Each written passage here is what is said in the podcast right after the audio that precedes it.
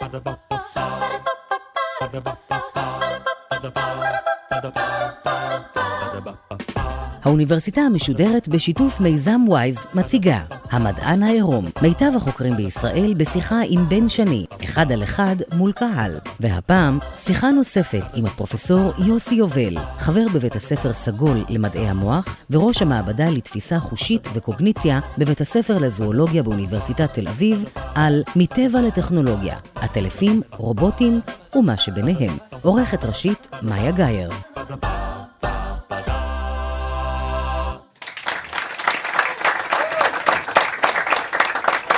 ערב טוב לכם, ערב טוב למאזיני גלי צה"ל ששבים אלינו עכשיו לחלק השני של המפגש עם חוקר העטלפים פרופסור יוסי יובל. למי שמצטרף רק עכשיו נספר שבחלקו הראשון של המפגש הזה דיברנו על הכישורים המופלאים של העטלף, היונק היחיד שיש לו היכולת לעוף, ועל האופן שבו הוא תופס את העולם בעזרת החוש השישי שלו, הסונאר. הסברנו שהמוח של העטלף יודע לפענח את ההד שמחזירים עצמים שנמצאים במסלול שלו, ממש כמו מכשיר אולטרסאונד או מקם של אונייה. הערב יוסי יובל יספר עד לאן בעולם הוא מגיע כדי לחקור עטלפים. מה בדיוק הוא חוקר ואיך משלבים את מה שלומדים במחקר עטלפים בשטח כשחוזרים למעבדה ומפתחים טכנולוגיות ורובוטים שמחפשים דרכים לנווט באופן יעיל בעולם. אנחנו המדען העירום של האוניברסיטה המשודרת והיום אנחנו מתארחים בבר הדיזי פרישדון בתל אביב למי שרוצה להשתתף במפגשים האלה שלנו עקבו אחרי דף הפייסבוק של האוניברסיטה המשודרת. פרופסור יוסי יובל שוב ערב טוב לך. אהלן ערב טוב. אני רוצה להבין איך נראית שגרת יומו של חוקר עטלפים. מה, לאן בדיוק אתה הולך כדי לחפש את uh, הנסיינים שלך, את מי שאתה עליהם uh, uh, בודק את המחקרים? אני מניח שאתה רוצה יום, אה, הוא חצי שגרתי, כן, יום לא שגרתי לחלוטין, שבו אני שותה קפה 100 מטר מפה ואז הולך למעבדה. אז למשל באמת אה, אנחנו עובדים בכל מיני מקומות אה, אקזוטיים בעולם שאליהם אנחנו מגיעים בעקבות אה, אחד המקומות הבאמת יותר נידחים שהגעתי אליהם בזכות המחקר זה אי שנקרא איסלה פרטידה שנמצא בים קורטז כן? איזושהי לשון ים לשון ים זה נשמע כמו איזה משהו קטן זה חתיכת ים בין באחה קליפורניה לבין מקסיקו ובאי הזה שקוטרו קילומטר בסך הכל אין שום דבר מלבד עטלפים ועוד כמה יצורים מעניינים ואנחנו מגיעים לשם כל שנה בערך באביב ככה לפני שנהיה חם מדי הטלפים שם חיים מתחת לסלעים אנחנו מביאים איתנו את כל הציוד שלנו את כל המזון 100 קילו של מזון כן כדי להיות שם שבועיים עד חודש תלוי הסטודנטים חודש אני פחות קצת. אוקיי okay, יש דרג בלהיות פרופסור כבר כן. כן. ובאמת אה, זה מזכיר לי שבפעם הראשונה לפני אה, חמש שנים אני חושב כשהגעתי לאי אחרי שהסטודנטים כבר היו שם שבועיים על האי אז נחתתי מה, מהסירה הקטנה הזאת איזה כמה שעות טובות של הפלגה וכולם היו מזוקנים ומלוכלכים ובאמת איבדו אה, עשרה קילו פלוס כל אחד. שנה אחרי זה כולם התאכזבו שהם לא מאבדים כל כך הרבה משקל וחשבתי שהם נורא ישמחו לראות שהבאתי להם כל מיני כן הפתעות מזון וכאלה. דבר העיקרי היחיד בעצם שהם כולם רצו לדעת זה מה קרה בליגת האלופות אוקיי? זה זה יוני פחות או יותר, כן, התקופה החשובה, או מאי בליגה, ויש שם סטודנטים מגרמניה, ומדינות שיש להם גם ייצוג בליגת האלופות, וזה רק כדי לתאר כמה הבידוד שם הוא בעצם הדבר העיקרי. המקום לחלוטין אתה מנותק מכל קשר עם העולם.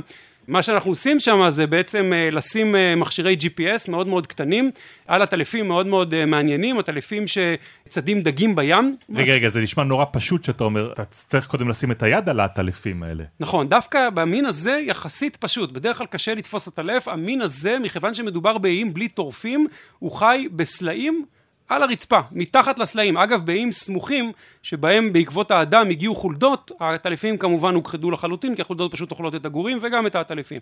באי הזה ספציפית אתה מסתובב, מחפש מין בולדר כזה, מקשיב, אתה שומע את התקשורת, מרים את הבולדר, צריך קצת לעשות את זה מהר לפני שהם זוחלים לאבן הסמוכה, אתה מוציא את העטלפים, מצמיד אליהם מכשירי GPS ששוקלים אה, שניים שלושה גרם שאנחנו בעצמנו מפתחים אה, במעבדה, וזהו, העטלף חוזר, אנחנו מחזירים אותו חזרה לתוך החור הזה, כמו שאנחנו אוהבים לחשוב, הוא מראה לכל החברים את האייפד החדש שהוא קיבל על הגב, בלילה הוא יוצא לים ואנחנו רואים אה, מה הוא עשה בעצם.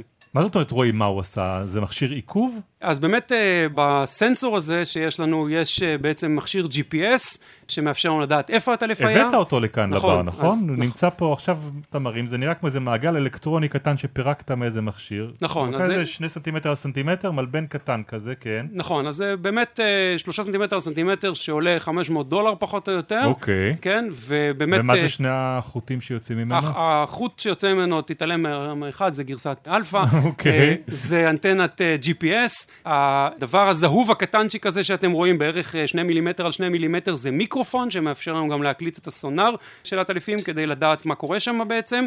יש פה עוד איזשהו מחבר שמאפשר לנו לחבר למשל סנסור שמודד קצב לב של העטלף, או טמפרטורת גוף של העטלף, או איך עוד אתה כל מיני דברים מחבר את זה אחרים. לגוף שלו בלי שזה ייפול? אז אנחנו רוצים שזה ייפול, אבל אנחנו רוצים שזה ייפול אחרי פרק זמן מאוד מאוד קצר ומדויק. ממש מדויק אי אפשר לצערנו, כמה שלא התייעצנו עם מומחי דבקים, לא, עד היום לא הגענו לשום uh, יכולת לעשות את זה מדויק, אבל בעצם אנחנו מדביקים את זה עם מה שנקרא דבק רקמות, אותו דבק שמדביק uh, נגיד כשאתה נחתך, או מדביק uh, שפם או משהו כזה, ובשאיפה זה נופל מהעטלף בתוך שלושה ארבעה ימים לכל היותר, אנחנו באמת מומחים ב... כמה חזק להדביק, כדי שנוכל לחלץ את זה בעצם אה, מהרצפה. אה, אחרי שזה נופל מהטלף אתם מסתובבים עם איזשהו גלאי ומחפשים את הג'וקים האלה שהדבקתם להם לגב אה, על נכון, החוף. אז אותם עשרה קילו שהסטודנטים איבדו בשנה הראשונה נובעים מזה שהם מתרוצצים על האי הזה שהוא אמנם קילומטר אבל יש גם איזושהי גבעה באמצע עם אנטנות בחיפוש אחרי הטלפים ובאמת בשנה העוקבת שכבר הכרנו את המערכת טוב וידענו איפה לחפש אותם אז אנשים הפסיקו לאבד אה, משקל. אז מה, אתם באים אל האי ומשחררים איזה כמות אז- של כמה... אמרת 500 דולר אחד. נכון, אז קודם כל הטלפים האלה הסיבה שבחרנו לעבוד עליהם זה לא כי האי כל כך אקזוטי זה כי בעצם זה הטלפים פחות או יותר היחידים שבאמת ידוע שהם צדים רחוק בים, רחוק מהאי. אף אחד לא ידע כמה רחוק, באמצעות ה-GPSים אנחנו יודעים שהם יודעים להתרחק אפילו 50 קילומטר מהאי. מה שמאוד עניין אותנו זה המשימה. הטלפים האלה ניזונים מלהקות של דגיגונים שעולות בלילה ומגיעות קרוב לסרפס, כן, קרוב לפני הים, וכשהם מוצאים להקה כזאת אז יש המון מזון ואנחנו שואלים את עצמנו איך הם יכולים למצוא להקה כזאת בים, בכלל לא ברור, אז אנחנו מגיעים לאי, שמים משהו כמו 50 מכשירים כאלה כל שנה, כי כמו שאמרנו זה די יקר, אם אנחנו מצליחים להחזיר 50% מהם, אז uh, אנחנו מאושרים, כן, הרבה מכשירים הולכים לאיבוד מכל מיני סיבות, זה קצת כמו לקחת ככה ערימה של אה, טאבלטים ולהתחיל לזרוק חצי מהם אה, לים, מבחינה כלכלית, אבל כשרואים את הדאטה אז באמת... אחר כך אתה פשוט אוסף את, המאגר האלקטרוני הזה, מתחבר אליו ומוריד ממנו את כל הדאטה שהוא אסף, בדיוק. וזה הנקודות שבהן העטלף... אה, אני רואה ממש את מסלול התעופה שלו, אני יכול באמצעות קול להגיד מתי הוא תוקף, זוכרים? שמענו את אותה הקלטה, את הצ'יפ צ'יפ צ'יפ צ'יפ צ'יפ אה, אתה. מתאים בין הקול שהמיקרופון מקליט לבין הנקודות שה-GPS מדד. בדיוק, ומאוד חשוב למחקר הזה, אני יכול להקליט גם את השכנים שלו. אז אולי יש לי רק 20 עטלפים שמהם אני מוריד את הדאטה, אבל אני רואה שה-20 האלה עפים בנוכחות של עטלפים אחרים. ובאמת המסקנה שלנו מהמחקר הזה, ויש עוד כמה שאלות פתוחות, הרבה אפילו, היא שהעטלפים האלה כל הזמן מחפשים בקבוצה. הם בעצם פועלים כמין להק כזה, מחפשים אה, ביחד אה, בקבוצה. אנחנו גם בנינו סימולציה מתמטית שמראה איך הדבר הזה כדאי, למה הוא כדאי. הרעיון הוא שכשאתה עובד בקבוצה, כל אחד הוא סונר קטן, כל אחד יש אה, סנסור שרואה רק כמה מטרים קדימה, אבל אתה יודע להקשיב למה השכנים שלך רואים. איך אתה יודע להקשיב למה שהשכנים שלך רואים? כשהשכן, רואים במרכאות כמובן, כשהשכן שלך תוקף אז הוא עושה את אותו טו טו טו טו טו, את הדבר הזה ששמענו קודם, כלומר יש מזון, אנחנו קראנו לזה כשפרסמנו את זה, קראנו לזה אפקט הבמבה, אחרי זה בעולם תרגמו את זה ל-The bag of chips effect, אם אני עכשיו מחשיך את האולם ומישהו פה מימיני פותח שקית צ'יפס, כולם יודעים, מזון כאן, נכון? אוקיי. אי אפשר להסתיר את זה, בסדר? אז ככה ממש על קצה המזלג, וכאמור יש לנו ממש מודל מתמטי שמראה את זה, הטלפים האלה כנראה מכסים שטחים הרבה יותר גדולים ממה שהם היו יכולים לחפש אם הם היו מחפשים כבודדים. אתה אומר שאתה מקליט גם פרטים אחרים בלהקה, וזה מביא אותי לשאלה אם גם יש תקשורת ביניהם. הם מדברים ביניהם מלבד הקולות של הסונאר? נכון, אז במחקר הזה אנחנו לא רואים שום תקשורת חברתית פר סה. כלומר, כל התקשורת מתבססת על הסונאר. הם עושים משהו שהוא מאוד מאוד קבוצתי, אבל הם עושים אותו רק על ידי האזנה לקריאות סונאר של אחרים, יש בזה משהו מאכזב, היינו רוצים. למצוא את העטלף שצועק, הנה יאללה, בואו לכאן. בואו דגים, כן. נכון, בדיוק, דגים, כן. אבל uh, במקרה הזה אנחנו לא רואים את זה, יש בזה משהו מאוד מאוד מלהיב, כי זה מאוד מאוד פשוט. כל מה שאתה צריך זה לחוש ולהאזין. במקרים אחרים לעומת זאת אנחנו יודעים שיש הרבה מאוד uh, תקשורת קולית בעטלפים גם התקשורת היא קולית בהרבה מקרים כלומר מתבססת על קול אבל לא בתדרים גבוהים כמו שדיברנו מקודם, לא בקריאות מאוד מאוד קצרות כאלה של סונאר כמו שדיברנו מקודם, מאפיינים שונים לחלוטין, הרבה מכם בטח שמעו את זה כשנכנסו למערה למשל של עטלפי פירות ב- בישראל ושמעו את, ה- את הצ'אטר הזה, את ה... הזה, יש, אני בטוח שעוד שנייה בקהל מישהו יקפוץ ויעשה לי חיקוי כי זה אה, מאוד מאוד אה, אופייני לא, לא לישראלים. בטוח שאני, שאני יודע לזהות על מה אתה מדבר. מה, על העץ הקרוב לבית שלי, שחיים עליו, ואני רואה הרבה עטלפים uh, בלילה. יש קולות כאלה? בהחלט, הנה, או, הנה הברמן אה, התנדב. הברמן התנדב, אוקיי. בדיוק, אז אה, לא קרה שלא הציג לי מישהו את הדבר הזה, משהו כזה. כל אחד יש את הגרסה שלו, ולא, ולא אמר לי שאני עושה את זה, הטלפים מגיעים אליי, האמת שזה די נכון, כן? כל אחד יכול עכשיו לצאת מכאן אה, אחרי ההרצאה ולהתקרב לעץ הפיקוס החביב אליו, ולהשתמש בדבר הזה, ולראות שבאמת הטלפי פירות נמשכים לזה ככל הנראה, כי זה די דומה, אם אתה מסתכל על המאפיינים הספקטרליים, על התדרים של זה, זה די דומה אה, לתקשורת של הטלפי פירות. על מה הם. מדברים ביניהם? אתם מצליחים לפענח? אז באמת, אה, אם אתה נכנס, אני, אני עכשיו מדבר על עטלפי פירות, כי באמת כל מין יש לו את התקשורת שלו. אם אתה נכנס למושבה של עטלפי פירות, מה שאתה שומע זה מה שאנחנו מכנים קקופוניה לפעמים. אגב, זו בעיה מאוד קלאסית במדעי המוח שנקראת אה, The Cocktail Party. נניח שלא הייתי מדבר עכשיו, כולם היו מדברים, אז אתם רוצים איכשהו בתוך הבליל הזה של הרעשים להתמקד על בין השיחה או... למסך את. הקולות שאתה לא רוצה שיפריעו לך. בדיוק, או דווקא להתמקד ולנסות לחלץ שיחה שמתרחשת מאחור- מאחוריכם. בשולחן הסמוך. בדיוק, ואנחנו מאוד טובים בזה, זה נקרא קוקטייל פארטי פרובלם, אבל uh, בעצם מה שעשינו באחד המחקרים זה לקחת את הקקופוניה הזו, את ההקלטות האלה, ולנסות uh, לחלץ מהם מידע, לשאול האם כל הצרחות האלה שאתם שומעים, האם אנחנו יכולים להגיד משהו עליהן, אז איזה סוגי מידע uh, הוצאנו, בדקנו האם אנחנו יודעים לזהות את הדובר, את מי שמדבר, ואין בעיה לעשות את זה, מאוד מאוד uh, קל לעשות את זה, שאלנו האם אנחנו יודעים לזהות את הקונטקסט, אוקיי, אז מה זה קונטקסט בעטלפית? אז uh, אנחנו בעיניים ראינו שיש אה, נקרא לזה ויכוחים כי רוב התקשורת כשהם נמצאים במערה של המין הזה היא תקשורת כזו של צעקות אחד על השני אז יש צעקות בארבעה קונטקסטים ששוב אנחנו בעיניים רואים. או בזמן שינה שזה אומר אני מעיר אותך ואתה צועק עליי או בזמן מזון קונפליקט על מזון אני מנסה לקחת לך מזון מהפה ואתה צועק עליי או בזמן הזדווגות כשאני מנסה להזדווג עם נקבה והיא צועקת עליי או אחר קראנו לזה אחר כי אנחנו לא יודעים להגיד בדיוק מה, מה הקונטקסט ואם אתה לוקח את כל הדאטה הזה זה מיליונים של הקלטות שאנחנו מסתכלים ומסווגים ידנית. כל מי שאי פעם מתעסק פה ב machine learning יודע שמה שצריך זה labeled זה הרבה מאוד דאטה שמישהו בא ואמר זה זה זה זה זה זה. אחרת גוגל לא היו יודעים לזהות כלבים נכון? יש להם צבא של אה, לא משנה אנשים מכל מיני מדינות עולם שלישי שיושבים ועושים את זה. אז אה, אנחנו היינו צריכים צבא של סטודנטים לתואר ראשון שיושבים ומסווגים את הקונטקסטים השונים והראינו שאפשר. אפשר לקחת צעקות של העטלף מתוך המערה ולהגיד הזדווגות או על, אה, או על משהו אחר הבנתי שהבאת לנו הקלטה של איזושהי קומונה כזאת של אה, עטלפים. נכון, אז הנה המשימה הכי קשה לקהל היום, תקשיבו לקקופוניה הזאת שהוקלטה במערה אפרופו בהרצליה לא רחוק מפה ותראו אם אתם מבינים על מה הם מדברים.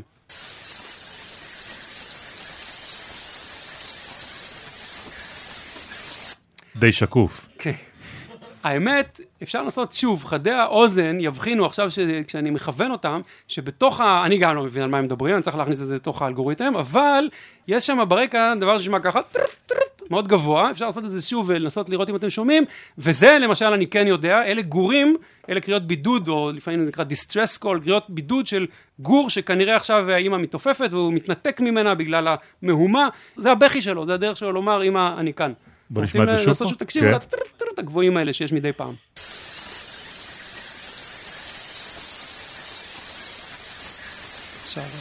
קשה, גור עטלפים שהלך לאיבוד על חוף הים בהרצליה? משהו כזה, כן. אוקיי. הם נשמעים אחרת בהרצליה מאשר אותו מין של עטלפים נשמע בכפר? או כן. במקום רחוק משם? שאלה טובה, הקלטנו פעם עטלפים בעיר ובכפר, לא מצאנו הבדלים מאוד מאוד uh, משכנעים, אבל כן הראינו שאנחנו יודעים לייצר הבדלים ב- בלהג או ניב, או אפשר, לא ברור מה בדיוק המילה הנכונה לתאר את זה. בעצם uh, כשאתה לוקח גורים של עטלפים, זה מה שעשינו, וחילקנו אותם לשלוש קבוצות, קבוצה אחת ששומעת, מה זה שומעת? אנחנו ברקע מנגנים מהמון רמקולים עוצמה שמדמה מושבה מאוד מאוד אה, גדולה, אז אה, יש קבוצה אחת ששומעת את אה, מה שנקרא הביקורת, ה control, היא שומעת בעצם את הרגיל, את הנורמלי, ושתי קבוצות אחרות ששומעות איזושהי מניפולציה שעשינו, תדרים קצת יותר גבוהים, תדרים קצת יותר נמוכים, אנחנו מקליטים את הגורים האלה לאורך שנה ומראים שבמהלך השנה הזאת כל קבוצה הולכת, כן, הולכת במרכאות לכיוון מה שהיא שמעה. כלומר, אתם יכולים לדמיין ילד של להורים uh, מלונדון שעובר לגלזגו ומדבר בסוף עם איזשהו מבטא שהוא משהו בין לבין בעצם שני המבטאים האלה.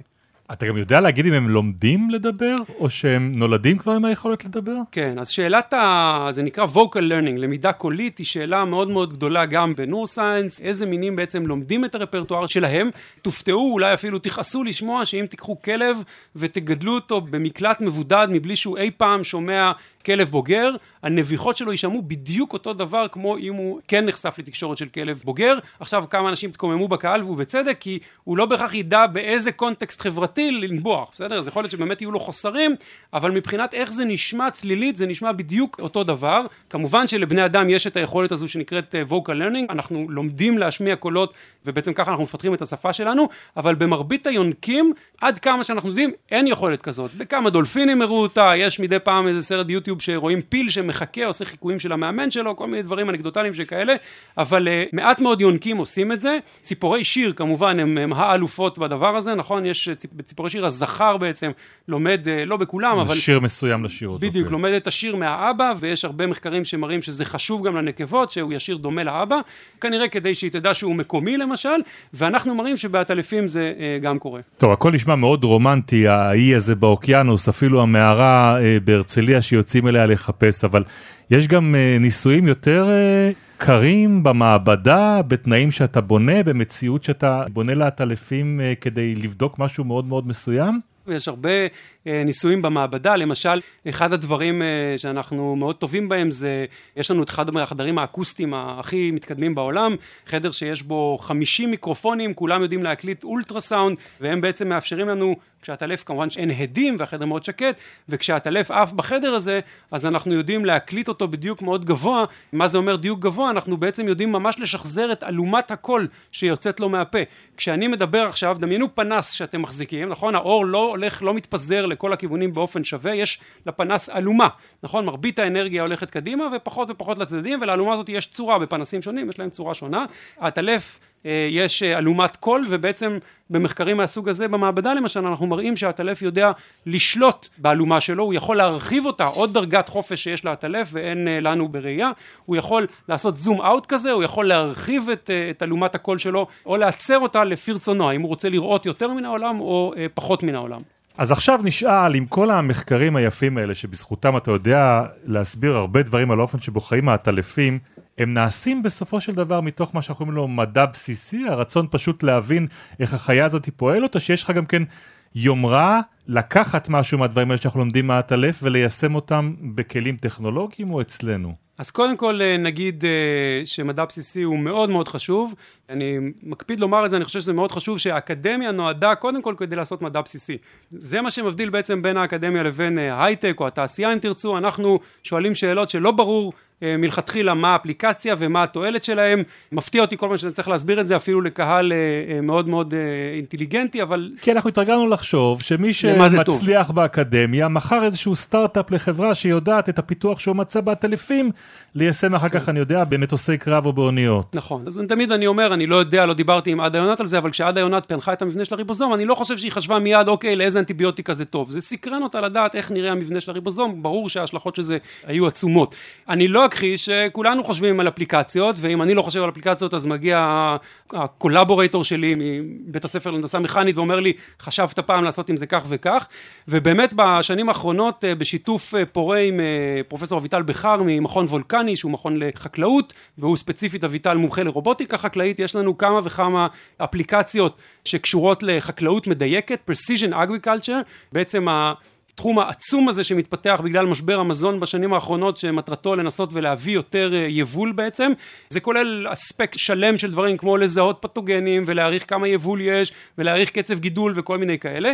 ספציפית אני יכול לתת כמה דוגמאות. אנחנו אה, למשל הראינו ביחד שאפשר באמצעות סונאר להעריך כן, את uh, כמות הפרי, פלפלים במקרה הזה, בחממה. Uh, נשמע לכם תמוה למה בכלל צריך לעשות דבר כזה, אז מתברר שחקלאי בערבה היום, כשהוא בא להעריך בסוף העונה כמה פלפלים הולכים להיות לו כדי לקטוף, הוא לא יודע, הטעות שם היא עצומה, בערך 50 אחוז, הוא לא יודע לפתור את זה באמצעים ויזואליים היום, מכל מיני סיבות, הפרי הוא uh, באותו צבע של העלים, הפרי נמצא בתוך העלווה, אני מחזיר אתכם לשדה התירס ששמעתם מקודם, שאפשר לנו בעצם לשמוע לתוך שדה התירס, נכון? הסונאר יכול לראות פנימה ואנחנו מראים באמצעים של למידה חישובית של Machine Learning שאנחנו יכולים לנבא את uh, כמות הפלפלים uh, על uh, צמח באמצעות סונאר ובעצם לעזור לחקלאי אנחנו היום נמצאים בכל מיני שלבים מחקריים יותר או פחות מקדמיים של לנסות גם להעריך למשל התקפה של מזיקים באמצעות סונאר, הערכת יבול בפירות אחרים ועוד כל מיני כאלה.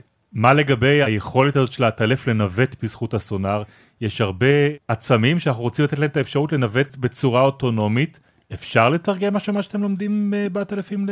נכון. אז... למה? לרובוטים? נכון. אז יש באמת אה, הרבה רובוטים שמנווטים, כמו למשל אה, הרובוט שנמצא אצלכם בבית, הרומבה או whatever, אתם איזה דגם שיש לכם, והם בדרך כלל משתמשים, אגב הדגמים הראשונים לא השתמשו כמעט בשום סנסור, הם היו כמעט אקראיים, והרבה מהם היום משתמשים במצלמות, נכון? זה הסנסור הכי טבעי, או במה שנקרא לידאר, כן? איזשהו סוג של לייזר שיודע למדוד מרחק, ואגב, אחד הדברים שהמצלמות מפספסות זה קירות שקופים, נכון? כי הם, הם לא יודעות לראות דרכם, משהו שסונאר, אה, גם לייזר אגב מתקשב, וסונאר רואה את זה בלי בעיה, נכון? אין שקוף מבחינת הסונאר, והראינו במחקר שהוא כרגע תיאורטי, לא אפליקטיבי, שאנחנו יודעים לעשות ניווט מבוסס סונאר בלבד, לקחנו איזשהו רובוט קרקעי, לא מעופף אה, עדיין, זה התקווה בהמשך, והצבנו עליו את אותו רמקול ומיקרופונים שהזכרתי מקודם, שמאפשרים לנו בעצם לחוש את העולם אקוסטית, והראינו שאנחנו יודעים באמצעות קולות בלבד, כמו שהטלף עושה, לבנות מפה של העולם, ממש ממש באופן אה, גס מה שהרובוט הזה עושה זה לשדר קולות,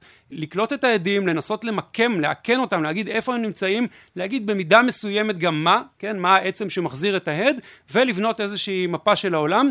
עכשיו אתם תשאלו אותי או שואלים בבטן למה זה יותר טוב מראייה, התשובה היא זה לא יותר טוב מראייה, כן, ראייה היא חוש אה, ללא ספק אה, מדהים, אבל זה רואה בחושך, זה רואה באבק, זה יודע למדוד מרחק, זה יודע לראות שקוף, וזה אמור להיות סנסור שמצטרף לראייה, לא סנסור שמחליף את הראייה בכל מיני מצבים שבהם הראייה כושלת או נגיד פחות מיטבית. אני חושב שהזכרת קודם את הצי האמריקאי שאת אחד מהמחקרים שלך מימן.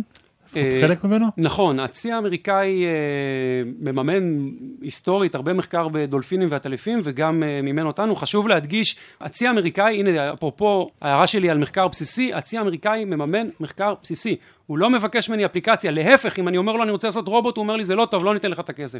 אנחנו רוצים שזה יהיה בסיסי, ויום אחד זה יוביל למשהו. מה שספציפית מאוד מאוד עניין אותו, זה הנושא הזה של עבודה בלהק. עבודה בקבוצה, נושא מאוד מאוד חם ברחפנים ובכלל, כן? ששולחים הרבה רחפנים לתקוף אה, אזור מסוים מכמה, כן. כן אנחנו מכירים את כל הסרטונים האלה של להקת רחפנים שיוצא למשימה ביחד. שתוקפת איזה שדה חקלאי של פלפלים ומנסה ככה ביחד להגיד כמה יבול יש שם. כן, היא תוקפת יותר את בני האנוש בתוך העיר שהיא רוצה לפגוע בהם וככה, כן, נמנעת מהרס. כי היא רוצה לשפר את כן, היבול, כן. אני אקח את זה לכיוונים יותר uh, חקלאיים, עד היום אף אחד לא, uh, לא ביקש ממני לשים uh, נשק על הרחפן, אבל כן, הנושא הזה של עבודה בקבוצה הוא נושא שמאוד מאוד מעניין, הזכרתי את העטלפים המקסיקניים שעובדים בקבוצה, הם עושים את זה בצורה מאוד מאוד פשוטה, בלי מחשב אחורי שאומר אתה תזוז לכאן, אתה תזוז לכאן, רוב ההדגמות שאתם רואים של קבוצות של רחפנים ברשת, כמו אינטל נגיד מאוד מפורסמת, זה עם איזשהו מחשב אחורי שאומר להם לאן לזוז, אצלנו זה אוטונומי, אצלנו העטלפים, זה אוטונומי לחלוטין, ו... וזה מרתק אותנו וגם את הציל לנסות להבין איך הם עושים את זה. הבאת עוד דבר כאן, שזה נראה כמו מה, הדפסה בתלת מימד של... נכון, אז זה הטלף עם מבנה מאוד מאוד מעניין אה, סביב הנחיריים שלו, זה נקרא, קוראים לזה nose leaf bat, יש לו איזשהו מבנה שנראה כמו עלה סביב הנחיריים, הטלף הזה, אז קודם כל מה שזה, זה בעצם סריקת CT של ראש של הטלף שאנחנו הופכים למודל תלת מימדי, ומדפיסים גם, היום אפשר להדפיס הכל בעצם בתלת מימד, מדפיסים באמצעות אה, מדפסת תלת מימדית, אנחנו עושים את זה כדי לנסות להבין איך הסונאר שלו עובד יותר טוב, מה שמיוחד בעטלף הזה בקבוצה של כ-150 מילים של עטלפים זה שהוא משדר את הקולות מהנחיריים, בכלל לא מהפה, הוא עושה את זה מהנחיריים, מכל מיני שיקולים, יש שני נחיריים, נכון, אז זה מייצר כל מיני התהפכויות, שעלו מקודם ההתהפכויות, זה מייצר הפרעות בסיגנל שמאפשרות למקד, תחשוב שזה עושה זום אין בעצם לאלומה שלך, ואם זה לא מספיק, אז מעל הנחיריים יש uh, את מה שקראתי לו הנוזליף הזה, מין עלה כזה, שמאפשר לעטלף הזה כנראה, הוא יודע להרים ולהוריד את הנוזליף הזה, ובעצם על ידי זה מכוון את הסונאר שלו מעלה מטה, הוא עושה את זה מאוד מאוד מהר, עשרות פעמים בשנייה, ועל ידי זה משיג בעצם איזושהי שליטה יותר מדויקת במאיפה בעצם ההדים חוזרים. אנחנו משתמשים במודלים האלה כדי או לשים מיקרופון, אני יכול ממש להכניס מיקרופון למחיר ולנסות לחקות את מה שהטלף עושה. אגב, לא טעיתי, מיקרופון ולא רמקול למחיר, האקוסטיקה היא, היא סימטרית, אני יכול לשים מיקרופון ורמקול בחוץ, או רמקול בפנים ומיקרופון בחוץ, זה בסדר, זה אותו דבר. או שאני היום יודע להכניס את הדבר הזה לתוך סימולציה של מחשב ולעשות הדמיה בתלת מימד ולהגיד איך על ידי התנועות האלה הוא בעצם משיג שליטה באלומת השידור שלו, בכיוון שאליו הסונאר משודר. אז אנחנו מגיעים לסיום פרופסור יוסי יובל, ולקראת סיום, סדרה קצרה של שאלות, התשובות עליהן צריכות להיות במשפט, אולי אפילו במילה, אוקיי? אוקיי. איזו חיה מפחידה אותך? גמל שלמה. זה כנראה גנטי, גם הבן שלי פוחד מגמלי שלמה. באמת? אוקיי. מה התכונה הכי אנושית שצפית בה בעטלפים? אז החברתיות הזו, המשפחתיות הזאת, כמו שאמרתי מקודם, מאוד מאוד משפחתיים, מאוד מאוד נקשרים אליך, עפים אליך, מאוד אנושיים. אם היית מקבל עכשיו את התקציב והאפשרויות שאתה צריך לצורך המחקר החלומי שלך, מה הוא היה? הייתי קונה אי אה, אני ממש שוקל לעשות את זה ברצינות, זה, זה חצי דמיון, חצי מציאות. הייתי עושה המופע של טרומן לעטלפים, הייתי שולט בכל האספקטים של האי, כן, במזון וכולי, ושם שם את הטלפים ועוקב אחריהם 40 שנה, כדי להבין... מ... 40 שנה? 40 שנה לפחות, מלידה ועד בגרות, מה הם עושים בעצם. דבר עם נטפליקס, נראה לי שיש לך פורמט. פוטין, כן. אני חושב, זה פוט... יותר, אוקיי. יותר מתאים. אז בוא נראה באמת בעניין הזה, איזה מחקר בעולם מתקיים עכשיו בעטלפים, ואתה כבר מחכה לדעת מה התוצאות שלו. מה שעולה לי מהר, הכי מהר לראש זה מחקר שלנו, אנחנו מגדלים בעצם, גידלנו גורים של עטלפים בסביבה מאושרת בהליום, למה? כי מהירות הקול גבוהה יותר, אנחנו הרי שם מבוסס... אה, כמו שצוחקים עם הליום, כן. אז צחוק מעלה את התדר, ההליום מעלה גם את התדר, אבל הוא גם משנה את מהירות הקול, אוקיי. ובעצם אנחנו שואלים האם, נכון, המוח של העטלף צריך לדעת את מהירות הקול בעצם, כדי לחשב מרחק, ואנחנו שואלים האם הדבר הזה הוא מולד, כן, האם הם יודעים אותו מלידה, או האם הוא נרכש, ואנחנו ממש בימים אלה עושים את האנליזות כדי לנסות להבין את התשובה. אוקיי. מה המקום הכי יפה בארץ לתצפת בו על הטלפים. המקום הכי יפה שאני מכיר הוא uh, מזרח uh, מורדות הכנרת, שם uh, שיפולי הגולן, אני לא אגיד לכם בדיוק איפה, אז אולי ניתן לכם... שלא נהרוס לך את, בדיוק, את המערה.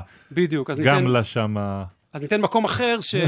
ש... שתלכו אליו. שאתם כן יכולים, לא, לא, לא פחות יפה, אבל שאתם כן יכולים להגיע אליו, למשל הסראיה הישנה ביפו, שם שעולים לכיוון הכנסייה למעלה. מה, ביפו העתיקה? כן, בדיוק, אז יש שם במבנה של השריה, מאחורי התיאטרון שם, יש אה, מושבה של עטלפים, ואם עומדים שם אה, בשעות בין ארבעים, רואים אותם אה, יוצאים החוצה די יפה. אוקיי, לא רק קלות שמצטלמות. שאלה אחרונה, פרופסור יוסי יובל, את האמת, מה החיה האהובה עליך? זה האמת, זה ללא שום ספק צו יבשה, אין, אין שום ספק. צו יבשה? תמיד הייתה, תמיד תהיה, לא קשור ל... לא, אני לא, לא. אני לא מערבב ביזנס ופלז'ר. היה לנו מידע מוקדם שזו התשובה, אבל אתה חייב להסביר למה. האיטיות, לא יודע, תמיד, אה, תמיד קסמה לי, הרבה לפני שבכלל היה לי קשר כלשהו לעטלפים, זה לא, לא מחליפים אה, קבוצת ילדות. אוקיי. פרופסור יוסי אבל, תודה רבה רבה לך על השיחות האלה. את המדען העירום עורכת כל השנה מאיה גאייר, על התחקיר ועל ההפקה גיא חלמיש, על הביצוע הטכני הערב יאיר בשן. תודה רבה לשותפים שלנו, עמותת וויז, תעקבו אחריהם, תעקבו אחרינו בפייסבוק כדי לדעת איפה מתקיימים המפגשים הבאים ותבואו להתארח בהם. עד הפעם הבאה, אני בן שני אומר לכם, לילה טוב. Ba-da-ba-ba-ba האוניברסיטה המשודרת, המדען העירום. בן שני שוחח עם הפרופסור יוסי יובל, חבר בבית הספר סגול למדעי המוח, וראש המעבדה לתפיסה חושית וקוגניציה בבית הספר לזואולוגיה באוניברסיטת תל אביב, על מטבע לטכנולוגיה, עטלפים, רובוטים ומה שביניהם. עורכת ראשית, מאיה גאייר. עורכת ומפיקה, גאיה חלמיש. ביצוע טכני, יאיר בשן. האוניברסיטה המשודרת, בכל זמן שתרצו, באתר וביישומון גלי צה"ל, ובדף הפייסבוק של האוניברסיטה המשודרת.